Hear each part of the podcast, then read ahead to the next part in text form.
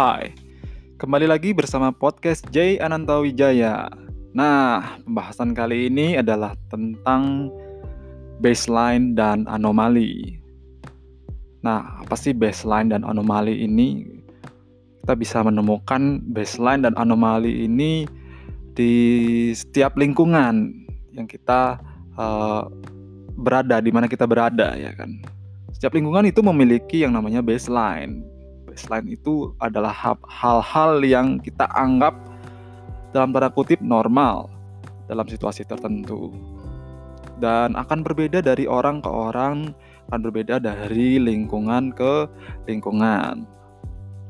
Misalnya nih misalnya baseline dari sebuah cafe uh, atau coffee shop biasanya akan uh, orang-orang di situ lingkungan di situ baseline-nya ada mengharuskan orang untuk uh, membaca buku, terus membuka laptop, kerja dengan laptopnya, sibuk dengan laptop masing-masing, terus ada kopi di sebelahnya, terus ataupun orang-orang yang cicat ngobrol santai-santai bersama-sama teman-temannya gitu ya kan.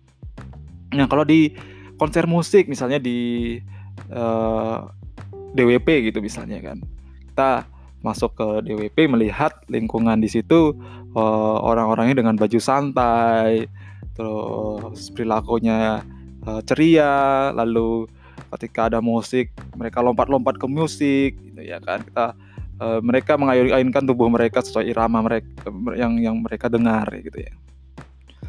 Ya kita menetap, menetapkan yang namanya baseline, dan ketika kita sudah menetapkan baseline kita, kita bisa menemukan anomalinya. Jadi kita tahu nih, oh ada baseline ketika kita menemukan hal yang berbeda dari hal yang normal itu, itulah anomali. Nah, ada seseorang yang bekerja di Marine Combat, Combat Profiling System.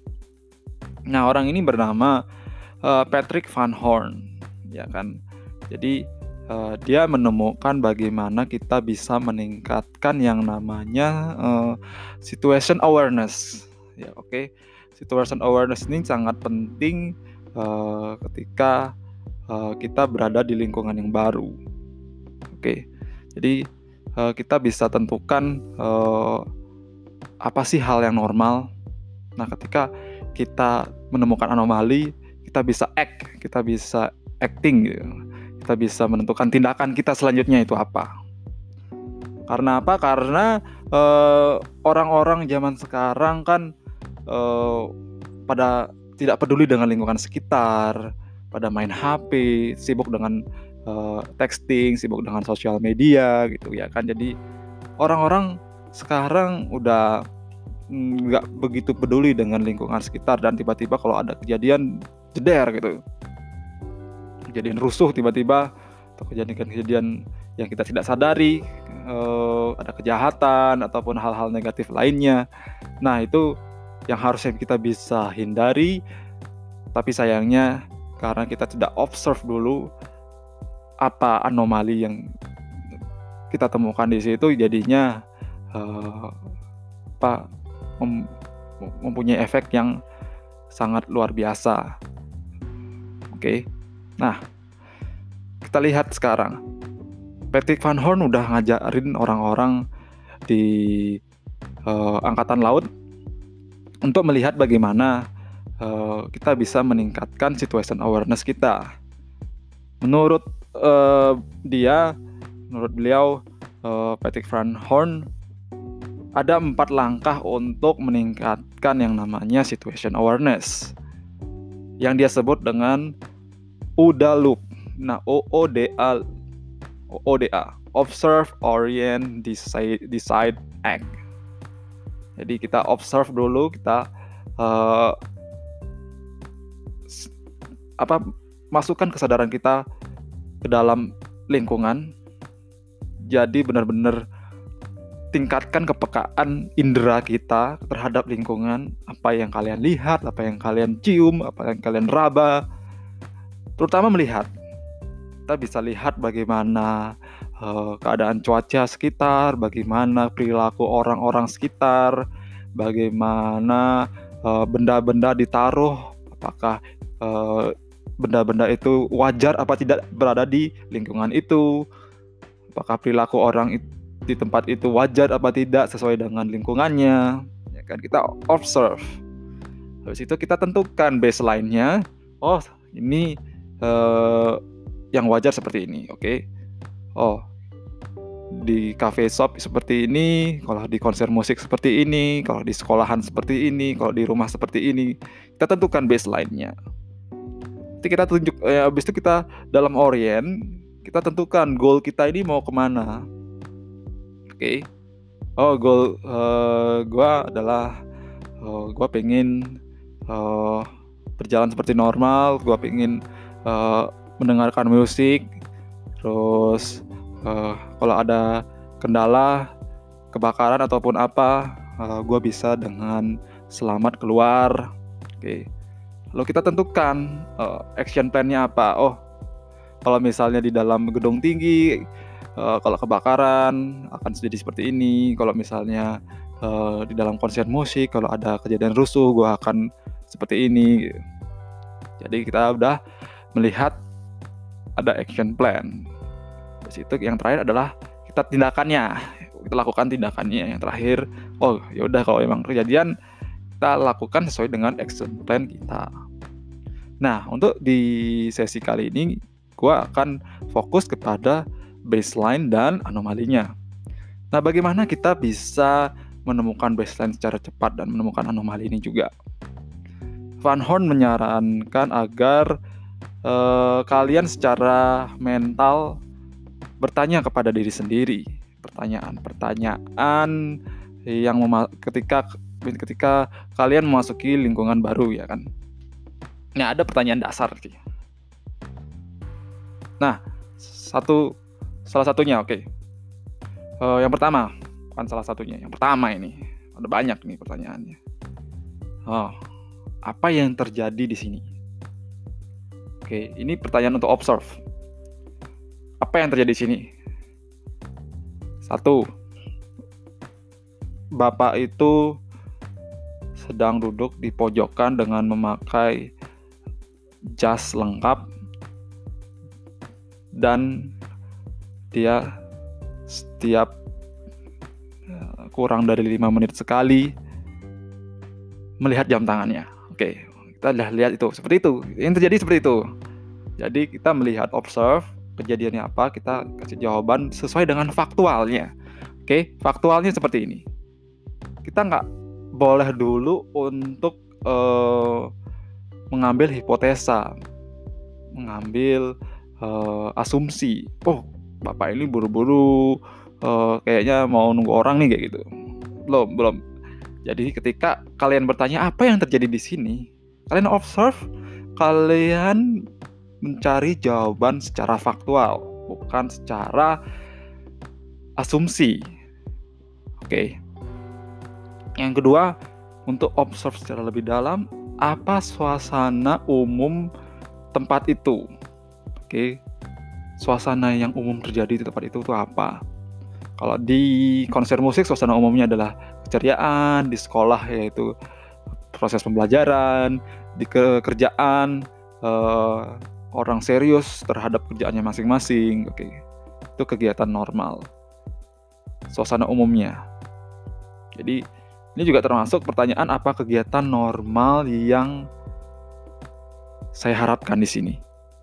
Gua pengen uh, kegiatan normal di uh, sepak lapangan sepak bola itu adalah crowded banget gitu ya kan.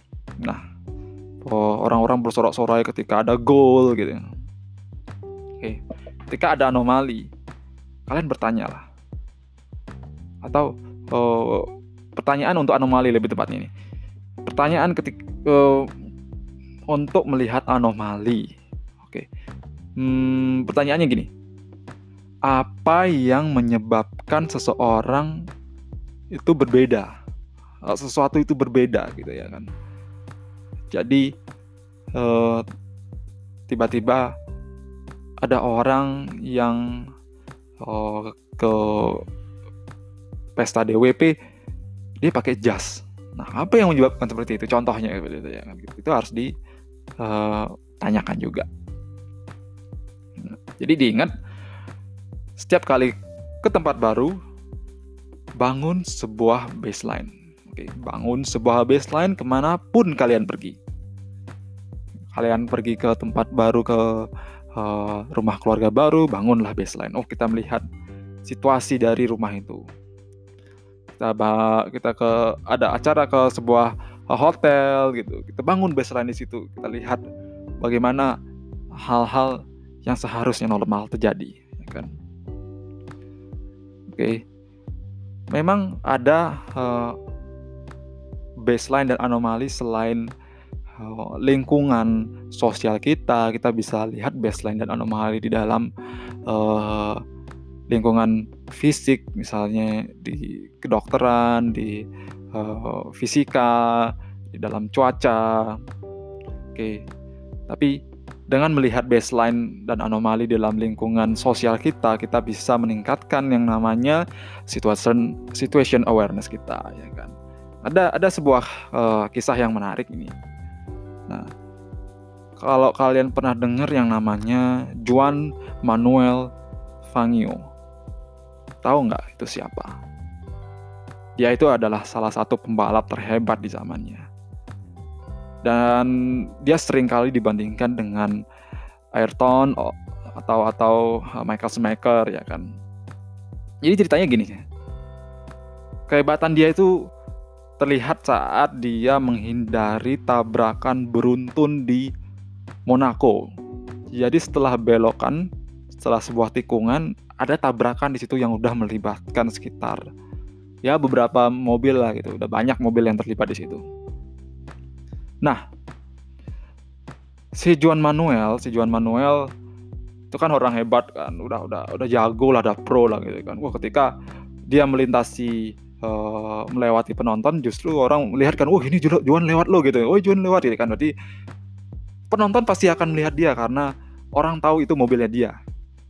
Ya kan ketika penonton melihat dia uh, dan dia juga melewati penonton dia juga tahu bahwa penonton sedang melihat gua nih sedang melihat gua lagi jalan gitu ya kan lagi balapan gitu kan. Nah tapi tiba-tiba di kejadian itu kejadian itu dia ngelihat hal yang aneh gitu kan. Kenapa pas lagi di tikungan itu lagi ada di tribun penonton itu gue lagi mau jalan nih gue lagi uh, udah udah muncul nih di hadapan penonton tapi kok mereka nggak lihat gue gitu. Normalnya adalah mereka ngelihat gue ya kan? Tapi ternyata mereka melihat arah sebaliknya yang di di belakang tikungan itu di balik tikungan itu yang nggak kelihatan ya kan jadi dia curiga dong gitu loh kan kenapa uh, penonton nggak ngelihat gue gitu kan. Pasti ada sesuatu uh, yang mencurigakan di balik situ ya kan. Makanya dia dia dengan sigap untuk uh, menghentikan laju kendaraannya dan dia ya berhasil untuk menghindari tabrakan beruntun di uh, Grand Prix Monaco itu. Kan kalau nggak salah itu tahun 50-an deh.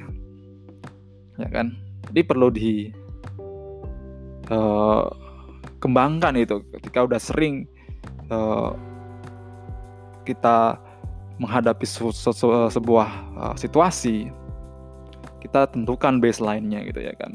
Inilah hal yang normal. Hal yang normal adalah orang-orang akan lihat gua ketika gua lagi balapan. Gitu. oke.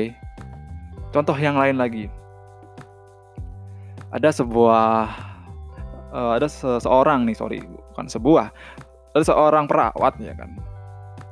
Seorang perawat dia udah menangani ribuan bayi ya kan. Ketika uh, perawat ini menemukan sesuatu yang ganjil terhadap satu, satu se, se, se, seorang bayi dia akan segera uh, mengambil tindakan pada bayi tersebut. Oke. Jadi pas diwawancarain wah hebat ya kamu bisa menangani bayi ini gitu ya kan. Suster-suster lainnya nggak akan berpikir bahwa dia bayi ini akan mengalami penyakit X gitu ya kan. Kenapa kamu bisa mengambil tindakan terlebih dahulu untuk menyelamatkan bayi ini gitu ya kan? Si suster menjawab gitu ya ya aku nggak tahu ya uh, uh, aku lihat sih bayinya uh, ada bintik-bintik gitu. dan aku lihat itu nggak normal gitu. Uh, bayi yang terlihat sehat sih seharusnya nggak seperti itu ya gitu. Ada ada bintik-bintik di wajahnya ini sih. Uh, aku curiga aja nih ini kenapa sih gitu ya. Nah itu. Jadi dia sudah mempunyai situation awareness yang tinggi terhadap kondisi sebuah eh saya bukan sebuah seorang bayi. Seorang bayi. Nah seorang bayi yang uh, sehat yang uh, tidak pucat yang sehat dan uh, sangat uh, baik gitu ya kan. Bagaimana sih bayi tersebut? Ya udah punya mental model. Karena dia sudah membangun baseline dia dia tahu ketika ada hal yang berbeda di yang dia cocokkan dengan baseline-nya dia oh harus segera ditindaklanjuti dan ketika dia act dia mengambil tindakan maka uh, dia melakukan sebuah preventif terhadap uh, penyakit yang diderita bayi ini karena kalau nggak ditolong katanya uh, bayi ini mungkin dalam 24 jam ke depan dia mungkin bisa meninggal gitu ya kan. dan ternyata ketika suster ini menemukan anomali di bayi ini ya bayi ini terselamatkan. Nah itulah yang uh, ada case-case yang gue bisa sampaikan. Nah selain pertanyaan-pertanyaan itu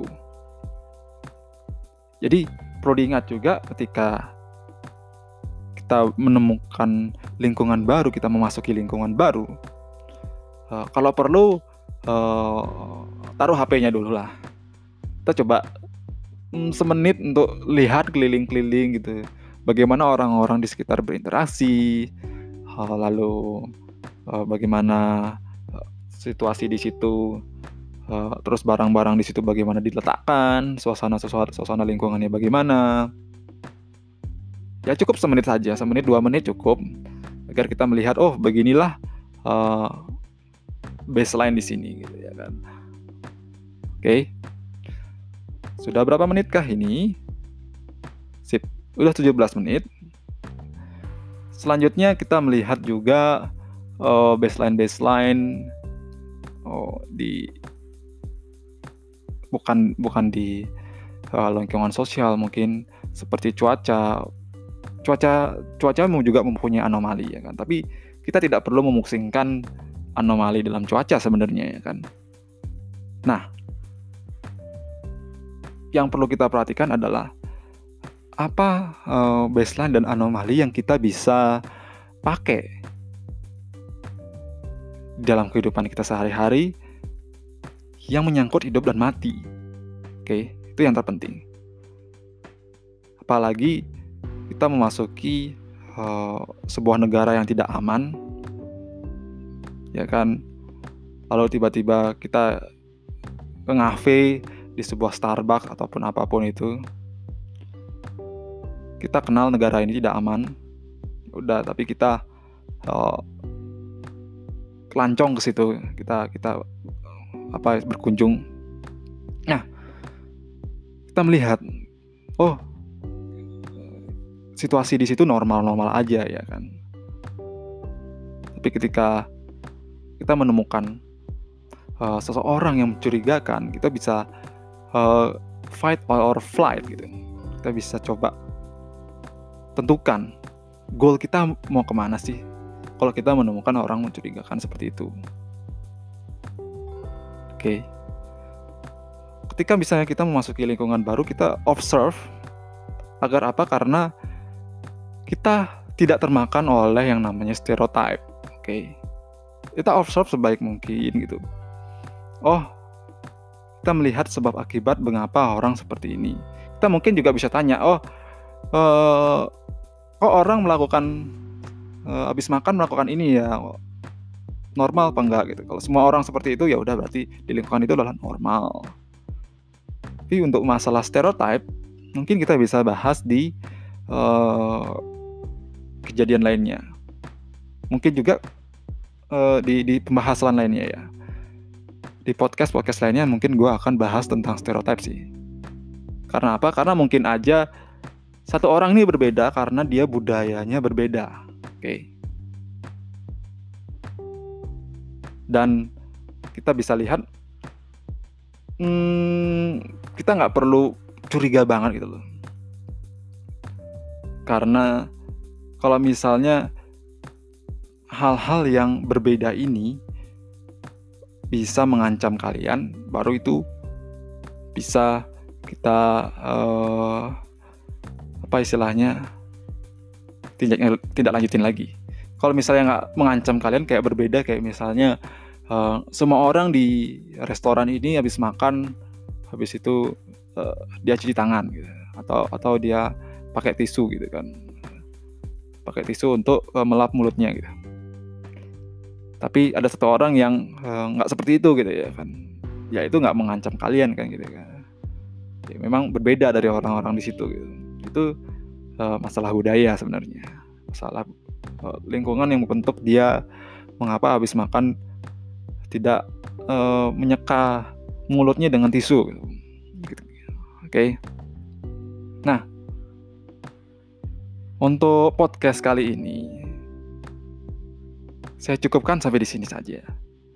Kalau ada masukan-masukan, kritik dan saran, atau uh, ingin membahas apa di next podcast selanjutnya, silahkan follow IG Ananta Vijaya.